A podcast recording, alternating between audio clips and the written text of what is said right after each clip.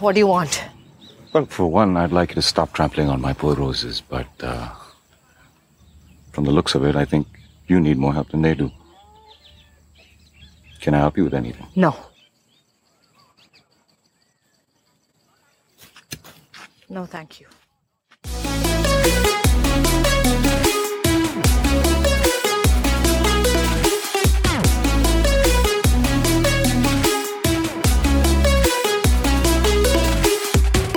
Hey, I'm Derek, And I'm Noah, and you're listening to A Bite Of. where we take our current favorite pop culture obsession and enjoy it one nibble at a time. Yup. And we're mostly almost done nibbling on Miss Marvel. It's your favorite word. Penultimate. The penultimate episode. Yeah.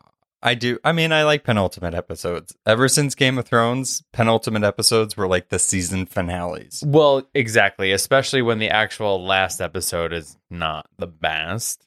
With what? Game of Thrones. Oh. Oh, the last, last episode? Yeah. Or like the season finale episodes? Well, I just meant the penultimate episode of the entire series Oh. is incredible, especially compared to the last episode of the entire series. Man, we don't talk about the last season. We don't talk about Bruno. Daenerys. you the- do. the- the- you've the- done that every episode this That's a lie. I've done it twice because I remember very much biting my tongue. Yeah. Well, we do talk Check about your Bruno. facts, boo. Check your facts before you come for me. All right. Before we get into it, Yeah. make sure you're following us on Instagram, Facebook, and Twitter at a bite of. Also, we have a Patreon. If you like the show, you can support the show. Get extra cool stuff. Get free swag. Get discounts on swag. Get bonus episodes, videos, all that great stuff. And then, last but not least, make sure you leave us a review and some like stars and stuff. Follow the trail of stars, five stars into giving us reviews. Yes. Wow. on theme. Yeah, yeah. And then just as a reminder, we are doing What Are You Serving, which is our mailbag section. We're moving this one to the back back because we have a special announcement from our sponsors.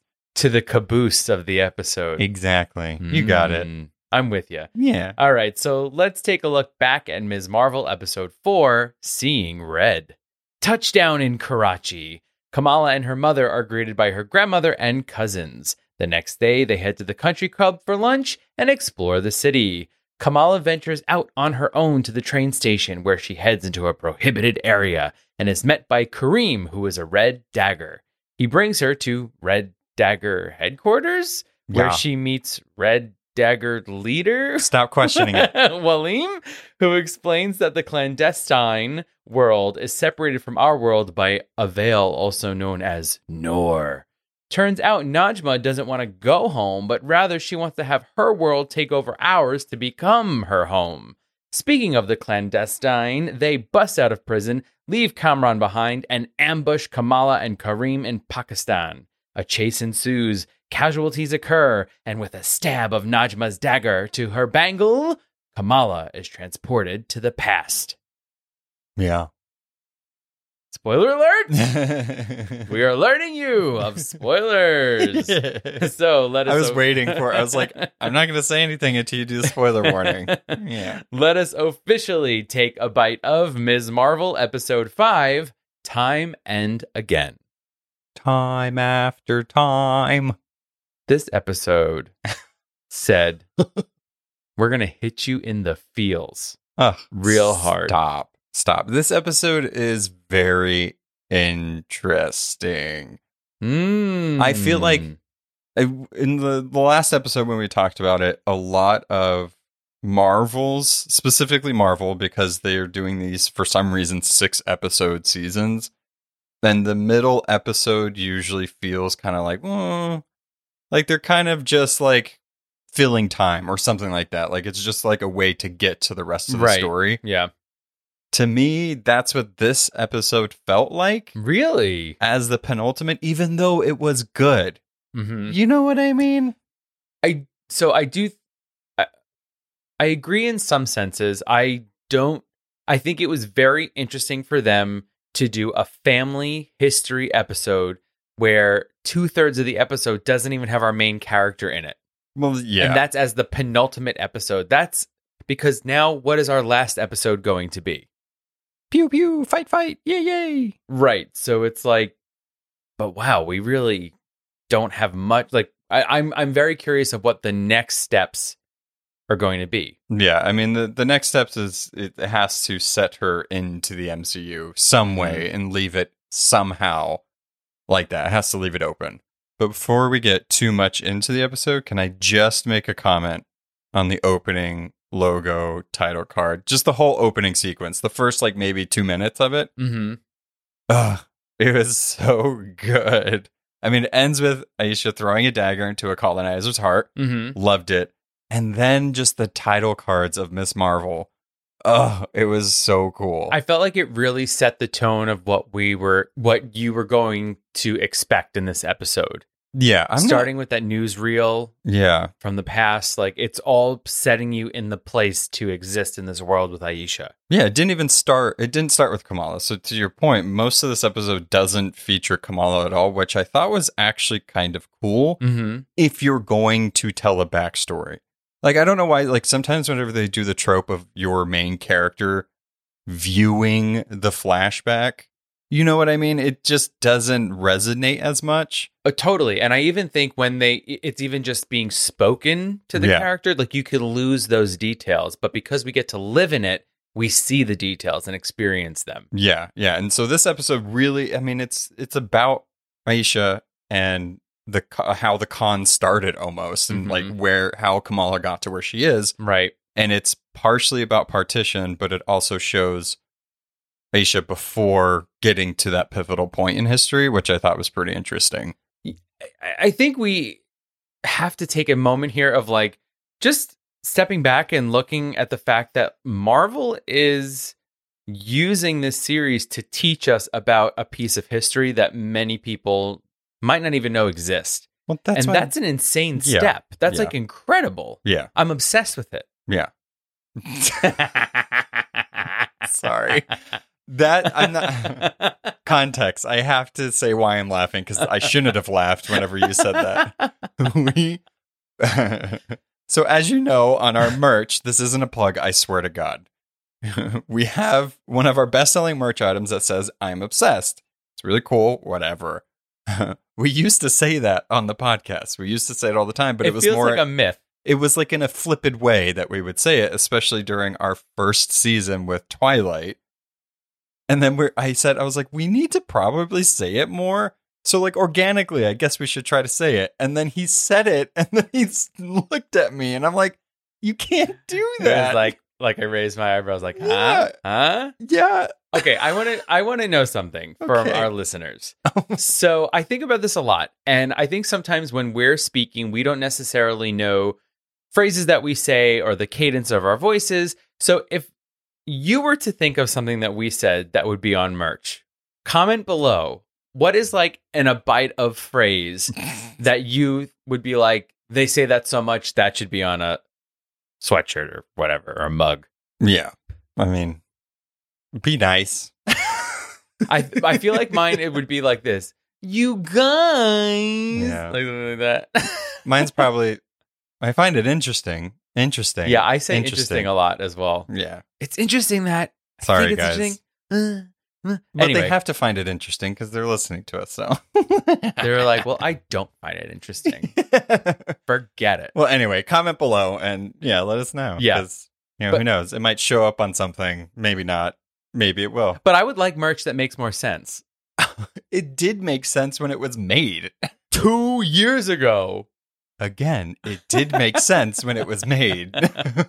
How dare you? I mean, it's a beautiful sweatshirt. Thank you for those who have purchased it. I'm just saying.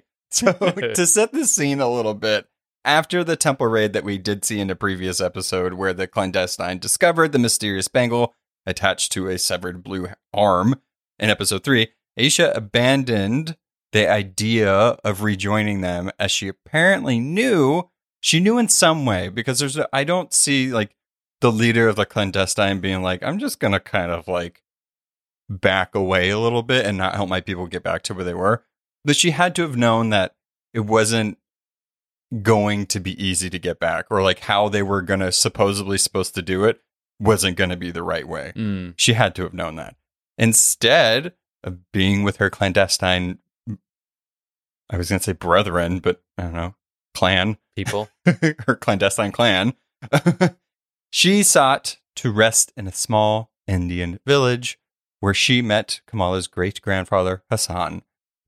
These two have chemistry like nobody's business.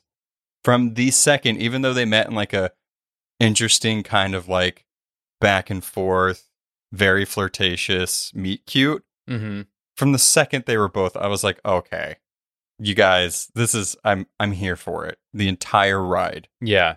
There's there she's enamored with him with his strength and how he's speaking out against what's happening in India. And I you know, I think he also feels her strength through her sort of attitude and the way she interacts with him. And there's just this beautiful magical moment of talking about the roses and inviting her into the couch and giving her a fresh meal and they just are kismet. It's it's supposed to be. Yeah, she she liked the roses, and that's what led her to him. Which I Mhm. was like, oh, Sana followed the trail of stars, and she followed the scent of roses. and also she's like, "You're cute," and he's like, "You're beautiful." And they're like, "Let's make a baby." yeah, they fall in love, and they made little Sana. but as the country began to split into two, became unsafe for their family. When I was watching this, I forgot that I was watching a Miss Marvel show. Like I forgot about Kamala. You know, like they immersed you so much in this part of the story that I kind of forgot about Kamala. Not in a bad way, but I was just like, I want to. I could watch an entire show about this. Mhm. Like I, I'm here for the ride. We also see that through their relationship. This is where we first see the phrase "What you seek is seeking you." yeah, So Hasan says that to Aisha. He says, "You know, you remind me of a poem." And so, so much of what of who Kamala is is based in their relationship and what they created, yeah.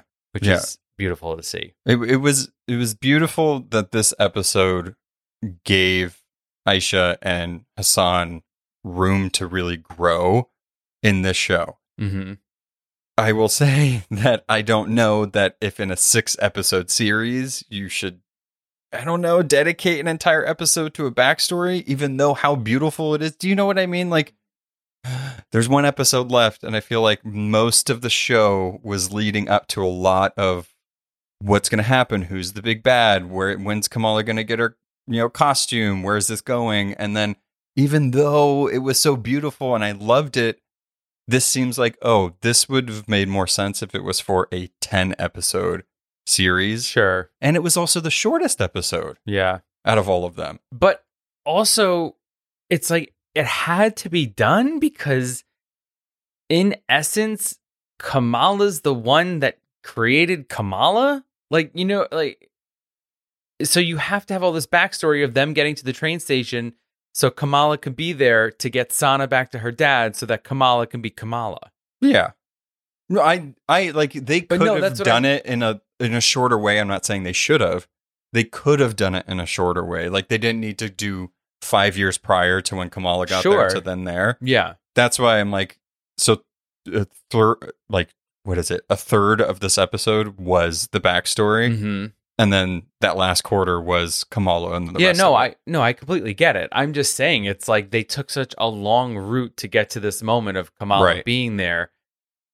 And it was like and even so even though they dedicated a whole episode to it they squashed their relationship which was what figure maybe four or five years long into 30 minutes less Yeah. than 20 minutes? Yeah. It was a weird choice. Yeah.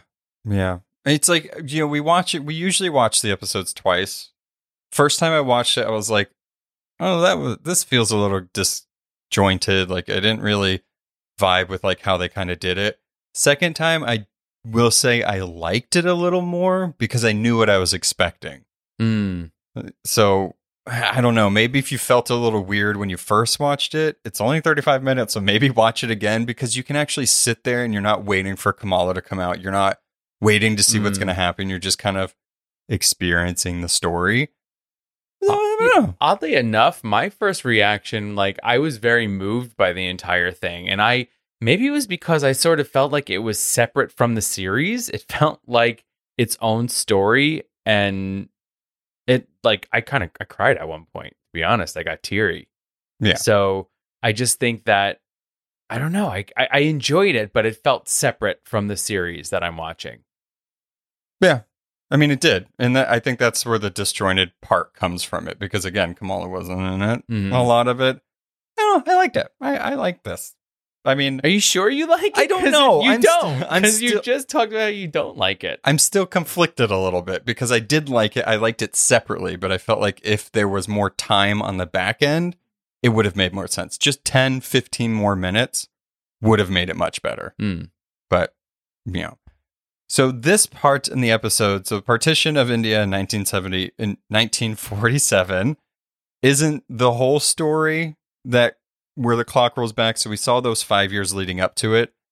But we also get to see in these moments how they reveal the horrors that occurred as British went into this peaceful transition of power. And I put that in quotes because it was like, I think they say it's like an estimated between one and two million people died as a result of this peaceful transition of power and the independence and then separating everybody. So it was re- it was educational and it was eye opening for them to put that in here within this backstory.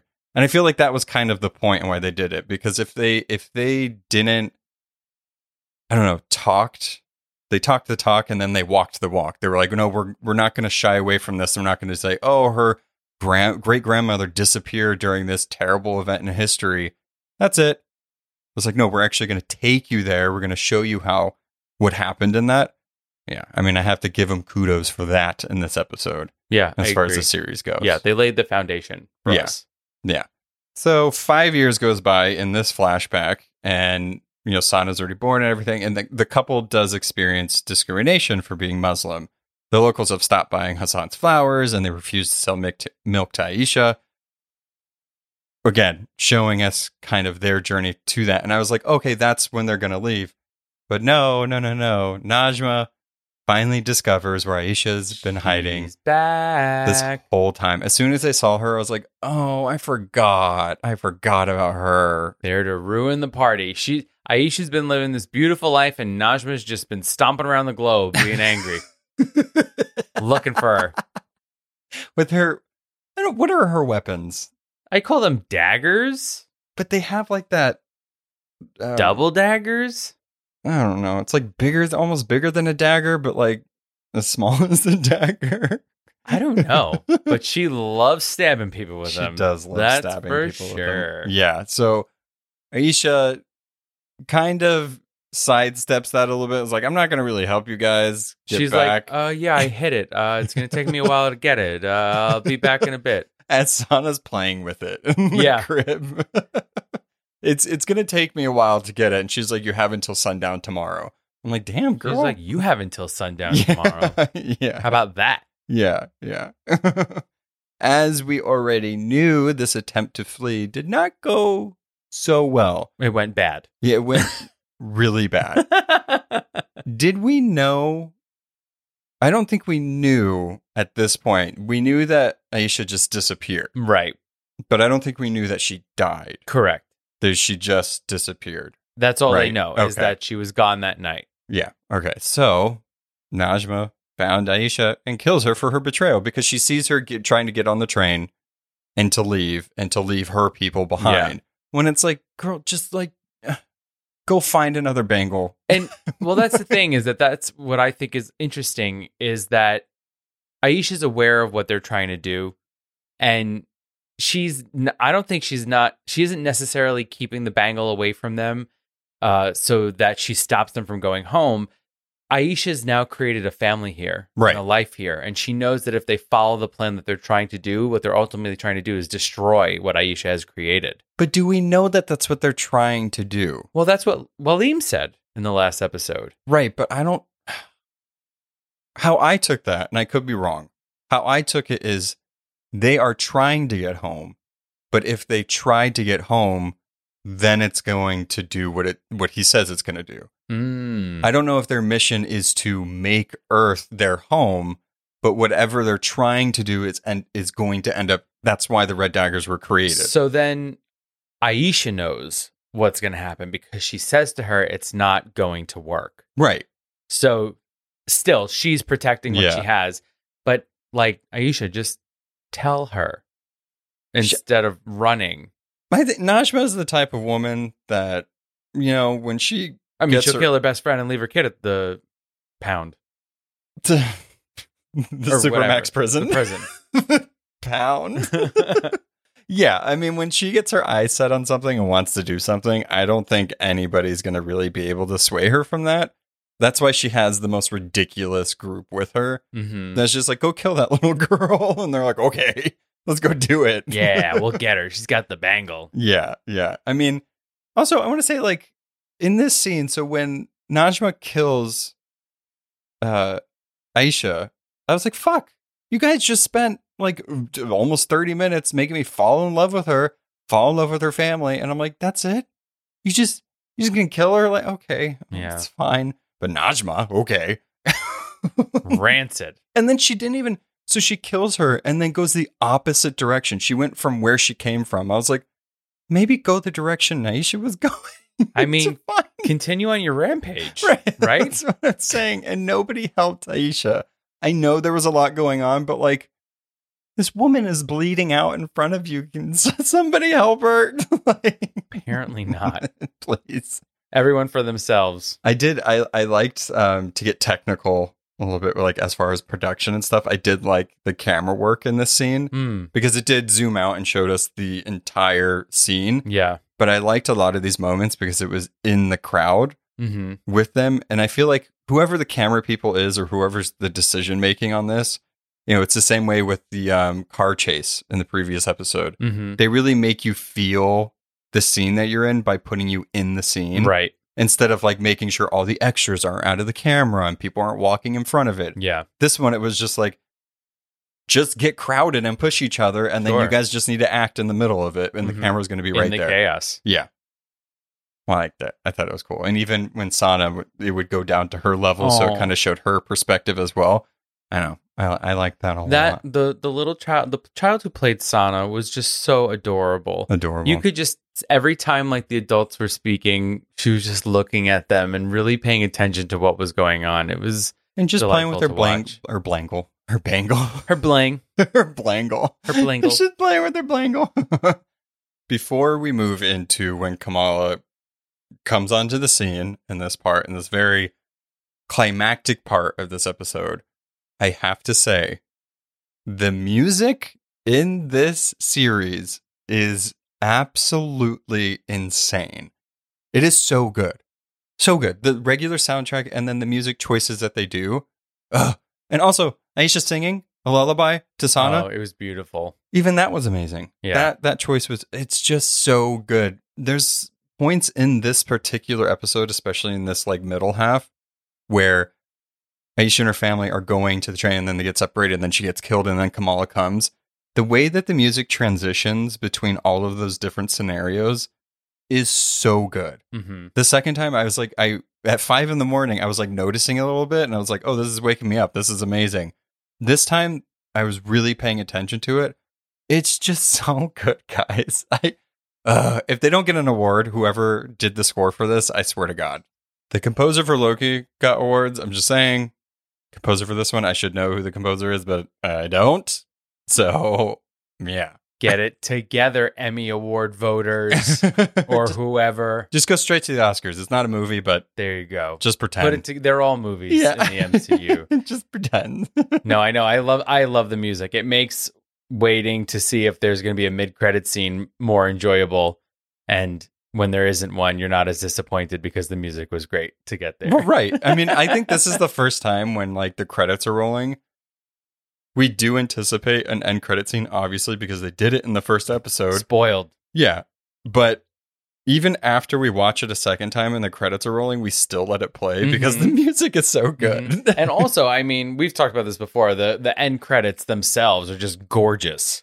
The way they infuse the art into whatever area Kamala's in at that point in time, it's beautiful and creative. It's it's really fantastic. I do have to say, now that you, you you brought that up, which made me think of how the previous episodes were very much like Scott Pilgrimy. Mm, and you know where it had the like, the doodles come to life and everything. Yeah. We have not seen that Well, I think it. in these last two, right? um, we saw it a little bit in the one before this one, Huh. but I feel like again, the things that they're doing, they match the time or the place that Kamala is in, or whatever the story's about. So. There's there isn't going to be anything popping up like little hearts or anything where we're telling the love story of her grandparents, they could have. They could have done in like India in the 40s. like little black and white hearts around. more rose art or something Yeah. like that. Um, but we did see it. I think. Remember, we saw it when she was on the plane going to Karachi. She was looking through her messages that were being ignored by Nakia. yeah. yeah, Oh, Nakia's in it. Oh man, that's another thing. You brought up Nakia. She's not in this one. She wasn't in the last one. It's like, man, we're really gonna have to wait to see what her reaction is for like what's happening. Hopefully, she will have done a lot of soul searching in the time that Kamala was gone, and she'll be fine with it by the time she gets back. I don't know. Or, or looking at the comics, right? What happens in the comics with our cockatiel Edison oh friend, my god, which we're obviously not getting, which is not fine, but whatever. that's the big bad this whole time. He's the leader. Wouldn't it be great if Deever took off her head and it was that's what I'm the saying. cockatiel? It's the leader of Department of Damage Control. fingers crossed, please. That would be the ultimate. I Um, don't know. But as we looked at the comic, you know, Naki actually gets taken hostage right. by the big bad. So maybe when she gets back, they will have gotten a warrant for the mosque and they have taken her in for questioning or Don't something. you dare. That's actually prop. That's pretty. Yeah, I could see that happening. Also, I don't want it to happen. Let's okay. So now we're kind of getting into the nitty gritty in my mind about what the heck is going on with the series with one episode left because the whole Zoe storyline became nothing. Yeah, I. What I think. I mean, we can have more theories towards the end of this, but since we're talking about it now, I I will say that I think she's gonna show up in the end, maybe or something, and like stand with Kamala as far as you know what I mean. Like, I feel like that's the moment we're kind of getting to. Hmm. because there is a part in the trailer that they've shown where Kamala like has this big shield up and people are obviously shooting at her ah, and I feel like it's going to be a moment of like Jersey City is standing behind her hmm. which is a big theme in her comics Sure. you know having community come together and I feel like I don't know the extent of Zoe's growth is only going to see her like stand with her so in the next episode, yeah Kamala has to leave Pakistan, yes land in Jersey City, yes have a giant fight with the damage control control. that a damage control people. Mhm. Um, she also has to reconcile with Nakia. She has to find stuff out about Kamran. She has to also talk to Bruno at talk some to point Bruno. Like, Yeah. And then Zoe has to. What is that? This episode? It's going to be twenty minutes, and none of that's going to happen. It, I hope I hope it is longer. I, I do, and I'm not just being like the episodes need to be longer. I, I think it doesn't. This one does need to be longer. I feel we always feel that way. I, I feel like with these shows, again, I'm not. The more and more they do that six episode thing for these Mhm. series, the more and more I'm like, I don't know if this is the right thing to do. WandaVision had nine. This is what I'm saying. I was just thinking that, and they were thirty minute episodes. not all of them, but most of them. Most of them were. Yeah. They were like a sitcom, quote unquote, right. But it's like, how did they do so much with that? And now these six episode, sort of 45 minute hour ones are like struggling for story and Well, content. you think about like how much they sit with this stuff. I mean, we got a whole love story almost with people that weren't even in the show Mm, for 20 minutes of a 35 minute episode. And that's a lot. yeah. So that's why it's like an extra 10, 15, an extra 30 minute episode will do a lot for a story. You know, it almost seems like with the MCU, if the property isn't necessarily attached to a movie or a character that's already been in existence, it has some trouble finding its footing. Well, that's so that that's a good point. I feel like with these new characters, the brand new introduction, you know, Hawkeye is a little bit of both, where they introduce Kate and all these other characters. I don't think six episodes is good. Yeah. Like, have it a little longer for new ep- for new people, so that way you get a lot of the introduction out of the way, and then you get to sit with them as a hero. But like Hawkeye, the reason why it felt kind of like hit hit the ground running because we know Hawkeye. Right. We, We know, know his him. baggage. We Right. know exactly where he was. Even Yelena when she showed up, we're like, yeah, we know her. yeah. we know what's going on with her. yeah. But it- it's interesting. Why? I even think, why make them TV shows? Make them movies. Because hmm. when you think of our origin stories in movies, we have a crisp two hours, two and a half hours. They tell the story, they're action packed. When they do these shows, well, it's great to have the shows. We feel like it struggles in the middle. And are they using the time wisely? And so I don't know. To me, it's like either make it longer or make it shorter. But this weird, Shorter. blurry, like a movie. Oh, it's So like, oh my god, This like Three blurry in between is kind of not serving them well. Yeah, I mean, I, I don't know. I mean, I, I think at the base, like, I think we're all entertained by it, no matter what. And obviously, as people that have been consuming Marvel stuff for I don't know how long now, fourteen years or something like that, Forever. a long time. I feel like we can kind of be a little picky with that kind of thing. Per personally, I feel like it's fine to do origins in the TV shows, but not so short because we don't even get to see them as heroes. That's that's the thing that's interesting. It's like we get to see them so far becoming the hero, and then it's like the last episode they get their costume, Well, that's and it's like yeah, uh, well, but I wanted to see. Okay, I guess I'll wait until they're done telling the rest of the ramifications of the blip with the other movie stuff to then get them in the movie. well, it feels that's that's what I'm saying. It feels like it takes six hours just to get them to have a costume. yeah, I love it, but it, it is interesting. It, it is missing that, like, oh, okay. I mean, Kamala got her costume in like issue two. like, Yeah, the was like, here, I made you some stretchy stuff. yeah. Go for it. All right. Well, let's get back to the train because there's there's some pivotal mo- moments that we have to talk about in this episode. So, you know how we've heard time and time again in the show, Sana followed the Trail of Stars to find her dad. We all thought it was either Aisha or Sana somehow was able to do it. Turns out one part of that is true. Actually, most of that's true. But turns out it was Kamala that got her, directed her towards her father, made a little platform. She even said, she's like, I can't make stars, but I, can, make, circles. I was like, oh, that's cute. There was a lot of people, platform gets, you know, taken down, but then Sana makes the stars. So it's like, oh my God. Aisha called Kamala to help. Kamala got there. Kamala's helping, and then Sana takes her the rest of the way. oh, Wild. it's so good, guys. It's- that alone, fantastic. I was like, that that's cool. I like that. I like it. It's great. good writing on that one.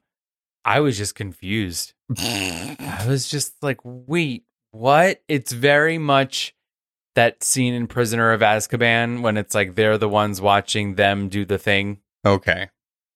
Are we having a time travel discussion I think right we now? have to. Okay. When does Kamala know that Kamala is always going to be going back? She never knows. She's always doing it. I mean, okay. So the only rules that we've uh, I don't know. Time travel is so weird. In pop culture, time travel is so weird. If you're watching Harry Potter or watching Doctor Who or watching the MCU, it all functions kind of the same, but they also have weird rules. Well, like in the MCU, isn't the rule like they were able to go back and get the other stones because it didn't matter? Well, as long as they put them back in the same place. Like they it, it's almost as if they kind of just like took them and put them back. That's it. Uh-huh. So as long as they didn't, as long as they put them back, it was fine. Because the Ancient One talks to Bruce Banner and it Endgame, Infinity War? I don't know. I get those two mixed up all the time. But they explain to Bruce Banner, like, oh, if you take him out, then a branching timeline happens, hence the Loki show, all of this stuff. So that's why it's a little confusing. But I will say that the only reason why it the TVA isn't going to be after Kamala is because she was always destined to do that. You know what I mean? Yeah. It's like Prisoner of Azkaban rules, where they were the reason why they Yeah. didn't change time is because they were the ones that always did that thing. No, I agree. But I think if you think about it too hard, it's confusing because then it's like, yes, they were always supposed to go back. But then as time plays out, is there a re- like a repeat? I don't, I don't know. It's very confusing to me. Well, okay. So we see it in this episode. So this is I've been like it's been racking in my brain ever since we watched the episode. And Yeah. I'm like, okay, I think I got it. Yeah. And I'm using Harry Potter again as a reference because it just it's an easy way to connect it. Yeah. In Prisoner of Azkaban, when they go back in time and then they come back, Dumbledore is talking to them. They Ron's in the bed. Harry and Hermione have the time turner around their neck. Uh huh. They disappear as Ron, or not Ron, as Harry and Hermione come through the door. So they never left the spot in space and time. Oh my gosh. So they didn't, you know what I mean? It's not a loop because as they're leaving to the past, their present self is coming back and then their future continues. From the thing that they did. right. I know. It's weird. Okay. But now let's take that same practice. It's a bunch of Norsens. it's Norsen, and now use it with Kamala. Uh-huh. So Kamala's great grandmother summoned Kamala Right. Or she to summoned save something. her daughter Right. that will later become her grandmother, who will create Kamala to come back to, save, her. Right. Because that point in time is always going to happen. It, they had to wait. It's, her signal went through space and time to whoever, whoever had the bangle and like was actively using it or maybe activated it. Uh huh. And it just happened to be Kamala. Because Aisha did seem a little confused on who it was at first. Well, she thought it was Sana. At first. Right. Yeah. So I think she just called to whoever was going to be using it because if you look at when Kamala comes back to the present, Mhm. it's the same exact moment from whenever she hits the bangle. Well, right. But if you and if you think about it, right, what you seek is seeking you. Yeah. Aisha is seeking Kamala while Kamala was Seeking seeking, her. Aisha. Yup. And that's what saved Sana. Yeah. And Sana was seeking her father while her father was seeking her. it all makes sense. And the stars in the sky, and the sky, and the stars. Purple circle platform. so did that confuse anybody? Because I got confused as I was speaking, but I think I explained it. I was confused in the middle, and then we talked so much that we convinced me that we knew what we were talking about.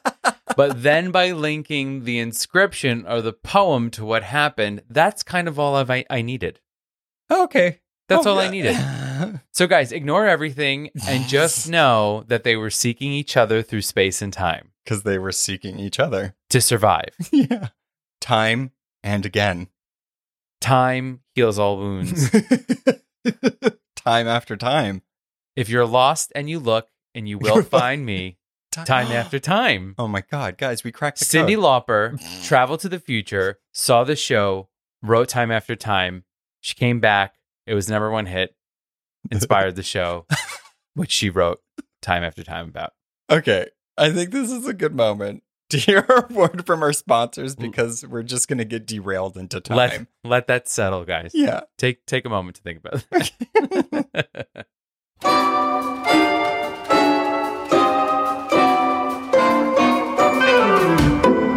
Did your mother leave you behind at the maximum security prison you were in? Did you find out your friend Brian is really named Bruno? If you need something to get your mind off your troubles, become a Patreon member like Cami. Cammy made her hearts go kablammy when she increased her monthly pledge. Find out how to be amazing like Cami on a biteofpod.com.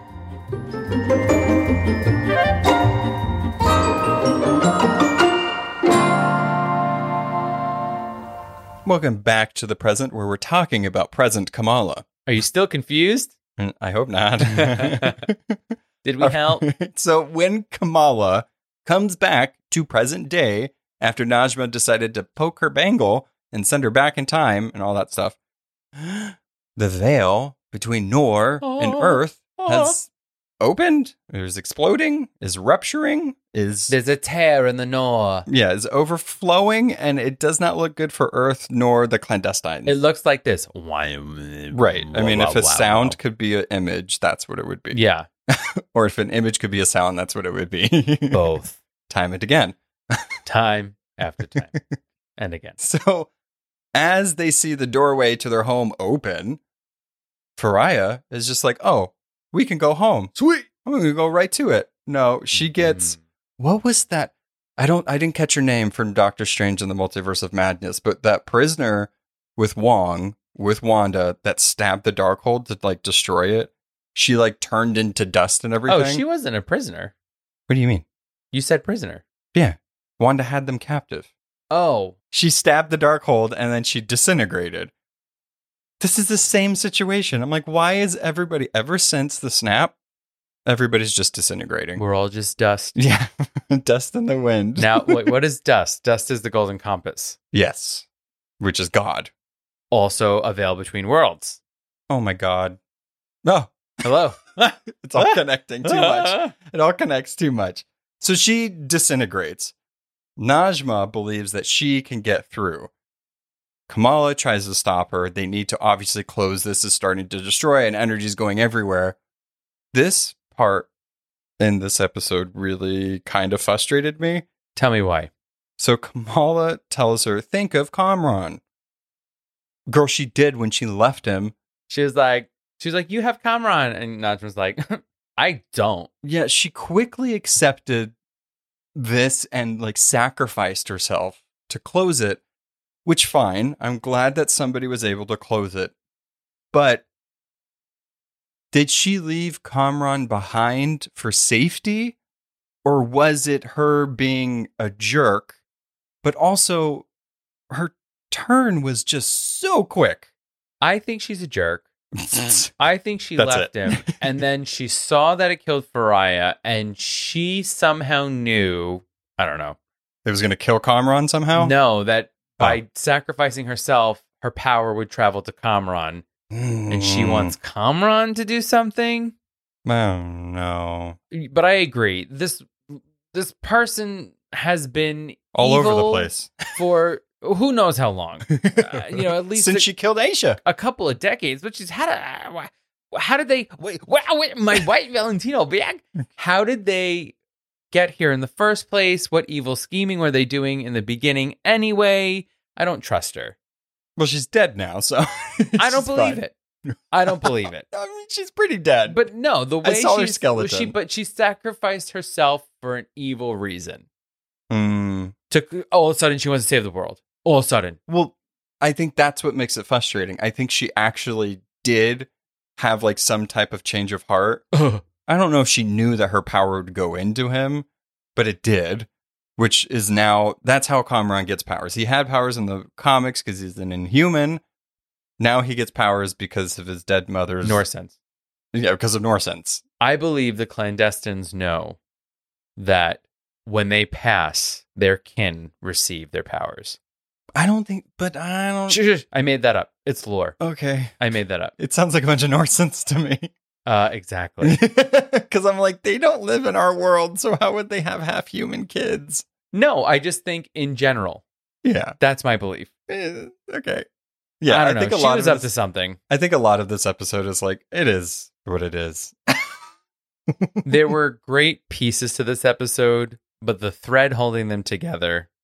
Yeah. I mean the the first part is definitely the strongest part of this episode. Mm. We see in like a kind of like a scene her Kamala's cousins tells Muneeba, "Oh, you can track your daughter through her cell phone, whatever." Muneeba shows up with Sana. I was very looking forward to this multi-generational heart to heart between these con women. It, it was it was good. I felt like after it came back to them where they were like looking at old pictures was better than this moment because this was the moment that Muneeba also found out that Kamala had powers, and it wasn't. I don't think I expected her to be like, "Wah!" but like more of a surprised reaction. It was. It just felt rushed. A lot of this last part felt very rushed. Personally, I wanted more of an emotional reaction from Sana when Kamala handed her the photo of her parents, her mother, who she doesn't even remember what she necessarily looked like. That was the sweetest moment of this.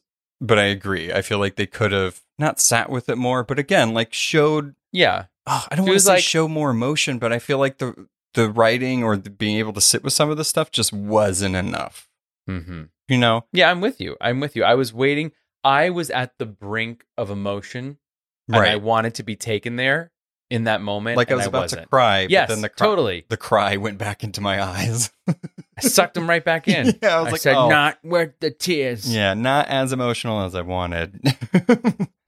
But also, is this the last time we're going to see Kareem in this series? I think it is because it seemed very much like a goodbye. Yeah. He helps get everybody out of that place when the Noor energy was going everywhere.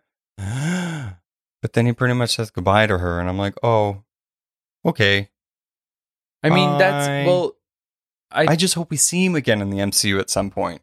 I don't. I feel like there's so many things happening now that we are going to have to say so long to some characters, and just be happy that they don't die. So long, my friends. it's not the end, but maybe it is because the MCU is too big. So glad we made it. yeah, I don't know. I mean, unless we get like a season two, I don't think we're gonna see him because he does have a really big part in Oh. the comics, and I love him. I I'm- can't. I'm very much Team Kareem. Oh, I'm totally Team Cream. I just was like, when we thought we got to the end of Loki, and they were like, Loki season two is coming, and I was like, what? I feel like that's gonna happen. Like, what? Oh no, we get another season. It just feels like you're in it because they've been doing these things as these like one-off things that are tying movies together, and then when there's another one, you're like, oh, so they're not going to be in a movie again; they're only going to be in the show. maybe.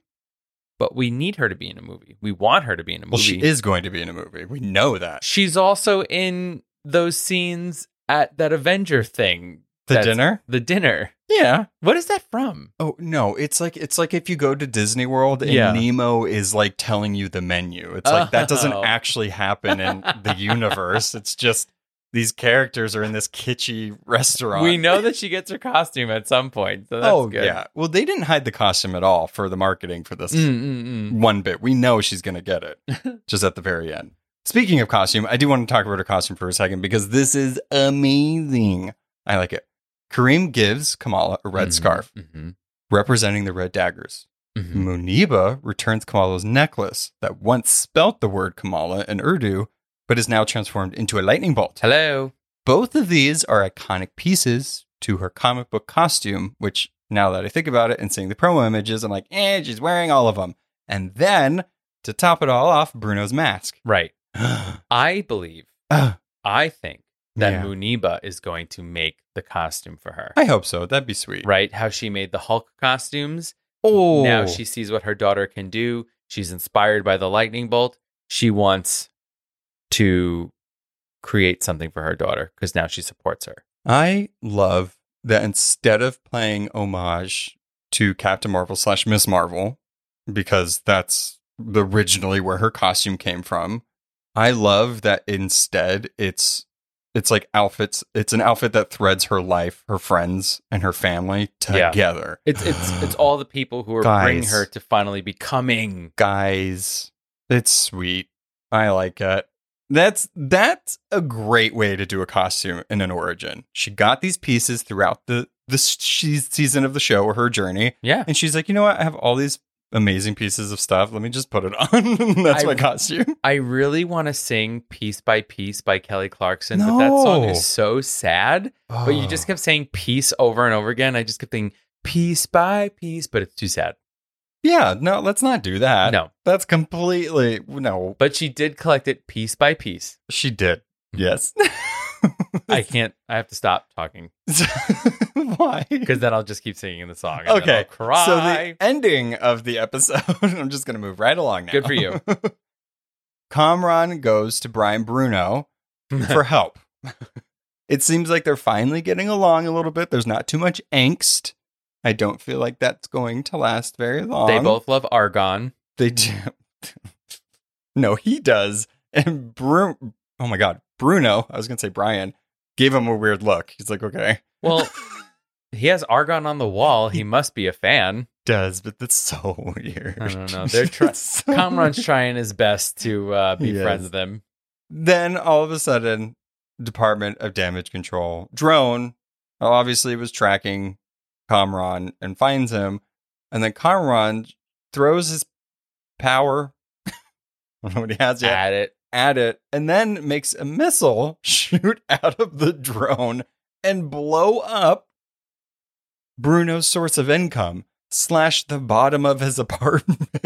Circle Q is destroyed. I mean, Oh, it- It cuts to black immediately, but I do have Very to think abrupt. about in the first issue or is it the second issue, the Circle Q is also destroyed and then it comes back. I mean, granted, it wasn't exploded and blown up, but it does come back.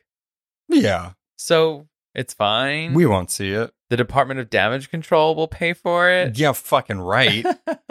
Bunch of xenophobic assholes over there. Coming right out of uh, Deever's uh, paycheck. Yeah, I know. It, I mean, it was so abrupt. I was like, oh, okay, cool. My theory is that Kamala's like right there. Like she's going to be there Oh, she's home already? because we don't know necessarily like when this is happening versus like where she's at. Mm-mm-mm. I feel like shows always like make us think that they're happening at the same time, but then like the hero comes in. It's like, oh, I thought you were over there, but you're not. Yeah. You're here. Or she gets back and it's too late. She's like, I'm so sorry. He's like, okay. Half of the episode is her on a plane. exactly. And then we don't get any answers to any questions. and then the last 10 minutes is her fighting, and somehow she has her costume. Her mom made the costume on the plane. That's Hello. Solved. oh my god. All right. Should we answer some questions? Let's answer some questions. Because I feel like a lot of these are going to be like our end of episode conversation any anyway. It's time for What are you serving? What are you serving? Questions, theories, and thoughts. Oh, that's what they're serving. Got it. All right. So, as usual, y'all submitted some questions, theories, and thoughts on social media on a variety of different platforms, and we're here to talk about them and just say them on the episode. Hmm. so, the first one comes from Psycho Red at Psycho Red. Miss Marvel isn't getting the TVA after her because this is supposed to happen. Yes. Yeah. I mean, I think Yeah. that's a good point. And also, I don't know if the TVA is actually what they or they they they were being led by robot slash Kang the Conqueror, but then like when Loki came back, it was like the TVA was there, and they were like, "Who are you?" So like, is the TVA still there, or is it a different TVA? I don't know. Tell us, Owen Wilson. Tell us the secrets of the TVA. They're already filming Mobius. They're already filming it, and I'm so excited. Look, I, I don't know. Yeah. But yes, I do. I think that's what we could, the conclusion we came to before is that this is not a branch. This is just the main timeline. This is how it's supposed to happen. Yeah, always supposed to happen. Time It's- travel exists. What did they call it in Doctor Who? It's like a fixed point in time or something like that. Where it's like, Mm. no, this thing I can intervene in because it's like not a fixed point in time, but this one I can't. Blah blah. It always it does for some drama in that show. I like it. So this one is from the Metalcore Nerds podcast. I really love what this show is doing culturally and how much heart is in it. But that ending was really abrupt, right? I just said that. Felt like there needed to be 10 or 5 or 10 more minutes until the episode wrapped. I agree. I mean, this one was so much shorter than the other ones. Like if it was the length of the last couple ones, I feel like some of those interactions wouldn't have been as rushed. Like, I Mhm. don't know, her sacrificing herself or her mom just being like, Oh, you're that nightlight person? Okay. Yeah. It was definitely definitely abrupt. Uh, So many of the elements at the end there were so smashed together and we just needed more. Yeah. I mean this one this one goes with that as well. This one's from David Johnson. And it says Miss Marvel showcases the need for Marvel shows to be different in length based on their subject matter. WandaVision TV length was great. Loki's six episodes worked because that felt like a movie. Miss Marvel, Moon Knight, Hawkeye, they all felt like they deserved at least two more episodes.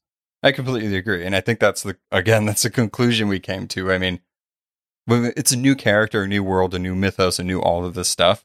If you spend too much time us getting to know the character and not more of them how they're going to function the MCU, I think it you know, it does need to be a little more extended. Yeah, I think it's curious how like I'm I'm I'm I'm curious about how they decide how long each series should be. It almost seems like like I said, they're just creating these bridges between one point in the movies to another point in But the see- movies. And so they have to stop at a certain point because if they go any further, then they need the people that they have to pay the big bucks, and they don't want to pay them the big bucks. See, I I will agree with that when I see it. Because we have yet to see how the TV shows really impact the movies Mm. aside from WandaVision. Mm. You know what I mean? Like There was your first bridge. Right, but that but that was it. And it also didn't really show how much time was in between it.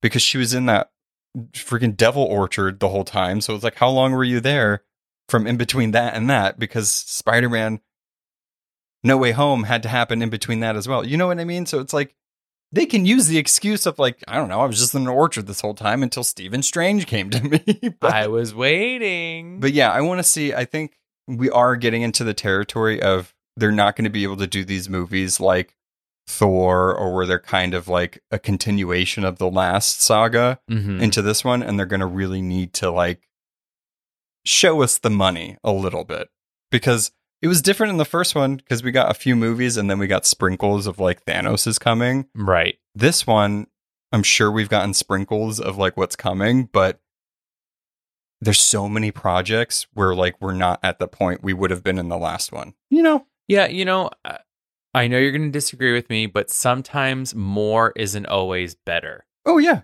I You know- completely agree. They can keep pumping out these shows, but they've been so consistent with the story that they're painting for so long that now it's feeling a little messy. Yeah. Still enjoyable. I mean, I think like that's my bare minimum. Like as long as it's enjoyable. Well, sure, entertainment. You know? yeah, I get it. Yeah, it's like they could be bad.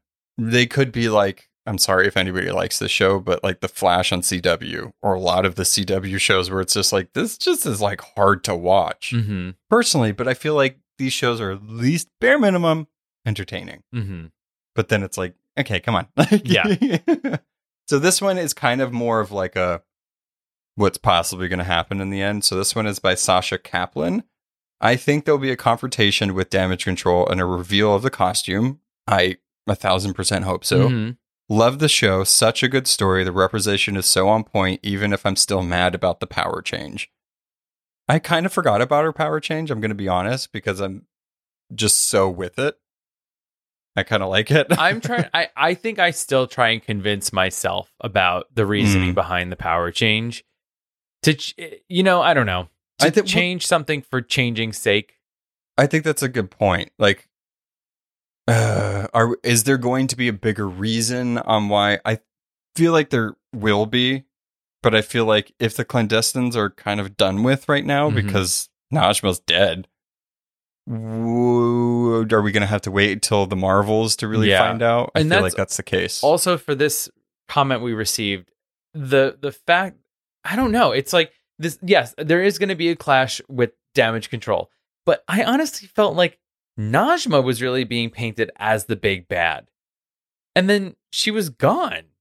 yeah, you know and now it's like oh this other thing that sort of appeared every once in a while is going to be our final fight right. unless it reveals a bigger bigger bad but i don't know this Well, this episode's going to be interesting Yeah, the last one. This Mhm. one actually goes right into what you were saying.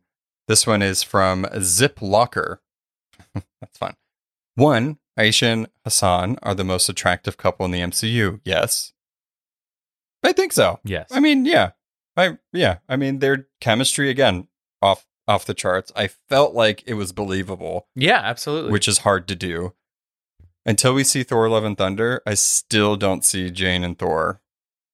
You know, like I'm like, ah, that relationship's weird. yeah I just don't see it. they have to arm wrestle Yeah. so until Love and Thunder, I feel like that's going to be redeemed. Two, do you think da- Department of Damage Control, Control bleh, is the final villain, or do you think someone else will pop up? I think the whole point of Najma is to introduce Kamran as an antagonist. Hmm. He's an antagonist in the comics. He finally got his powers. Once he finds out that Najma got killed, I'm sure he's going to blame it on Kamala. Hmm. Clash. Do I think it's going to be good? I don't know. i mean is He's never had the powers, and it's also like but he does know how to fight. So I don't know. Well, right. But I do think it's that same thing. Everything's going to be so rushed. Like, so in this last episode, it goes from him protecting Kamala, then in one instant, him blaming her for his mother's death and then wanting to kill her. Well, if that's the theory. yeah, I mean, he doesn't know that she's dead, so I don't know. I, yeah, I, it's just it's like that trope where it's like I can see that happening. Like he's going, yeah, because he even said Bruno tried to convince him, like, hey, like she left you, she like abandoned you, and he's like, no, no, very she true. didn't. Yeah, yeah, yeah. And as soon as that interaction happened, I'm like, oh, when he finds out that his mom's dead, he's gonna be really upset. Vengeance, even Yeah. though she sacrificed herself. But that's not gonna matter. He's not gonna know that. He's not gonna see that. You're right. I mean, you're I would right. just be like, how'd you get those powers then? She's like, watch this. You take a dagger, you hit my bangle. We're gonna go back to that moment. We're gonna watch it together. I'm gonna show you what happened. yeah. All right. So those are all the questions that we're going to answer this time. Thank you so much. Yeah. Look out next. No, wait, there is no next week. it's Well, the final one. yeah. Oh, yeah, yeah, no. You Yeah, yeah. still ask. Yeah, I forgot that we record it after we watch the episode. Once the episode is over, there are no comments. Well, that's what I was like, oh, the last episode is next week. We're not recording an episode. that's not how this Imagine works. we just stop. We yeah, don't want to. sorry. You you know what we think. Yeah. and end it. All right, let's do our second special segment of Oh. this episode. Well, that's a stretch. I mean, I'm glad this episode is stretchy because it's packed. boy, yeah, yeah, yeah, yeah. Yeah. So I scream, you scream, we all scream for Booza. I didn't want to fall into that trap. I knew it. Uh-huh. Like many other ice creams, Booza starts with milk, cream, and sugar base. In some recipes, milk powder is added as well. The magic of Okay. Being super stretchy comes from two special ingredients. a tree. One is from the resin of a specific tree bark in Greece Knew called it. mastic, and the other is salab, a ground orchid root from Lebanon. You've connected ev- almost every single one of these to trees. Can you? Well, I didn't do it. Nature did it. Nature created rubber. I didn't make trees stretchy on It's incredible. inside. I Yeah. love. I, I'm like, I can't. Like, I, I wrote this. I'm like, here we go again. Trees, you guys. It's trees again. It's amazing. so once these two stretchifying ingredients are added, the heated uh, mixture is then added to a cooled drum. So then it is chilled and first hand stretched and then pounded with a giant wooden pestle. It sounds like um saltwater taffy almost. Yeah, You gotta move it around. exactly. It's even like mochi. Oh yeah, where they smack it a They lot. They smack it a lot and Yeah. they hit it with a little mallet. Yeah, so it's it's really to get all the air out of it and, and Right. make it dense. So this combination of stretching and pounding helps to create the incredibly dense yet creamy ice cream. Mm. Booza has been around for centuries and originated in the Middle East. More recently, Booza shops have opened in the United States where you can see the stretchy ice cream in action. With a really good pull, you can see a Booza stretch up to a few feet. Oh wait, it's ice cream? It's ice cream. Oh, I missed that connection because I thought you were like trying to put me in a trap with like oh no. we all scream for and then you said booza and I was like, oh. you see it's a play on Yeah, I, cream yeah, I got it Booza. I was, now. Like just being clever about it. I thought it was like, I don't know, just like rubber or something. And I was like, no. oh, that's weird. I was like, oh, it's ice cream. yes. So I had actually seen. Do you have to chew it? no, it's really wild. So it's It melts? it's very stretchy, and as they serve it, they stretch it and they like kind of like fold it into a cone or a cup. But as you eat it, it melts like ice cream. I don't like that. It's like razzles. Oh, like I hard love candy and turn into nasty gum. Ooh. No, Booza, this looks so good. I'm actually so there's a the reason I found out about this is that I had seen a BuzzFeed video a few years ago about a place in Williamsburg, Brooklyn called Republic of, course. Booza, Oh, where these two guys opened up a Booza shop. Um, but unfortunately, through COVID, it don't, permanently closed. don't you Yeah. guys. Now I can never get it. Well, it's very sad. There is a place in Houston that Oh my Booza. God.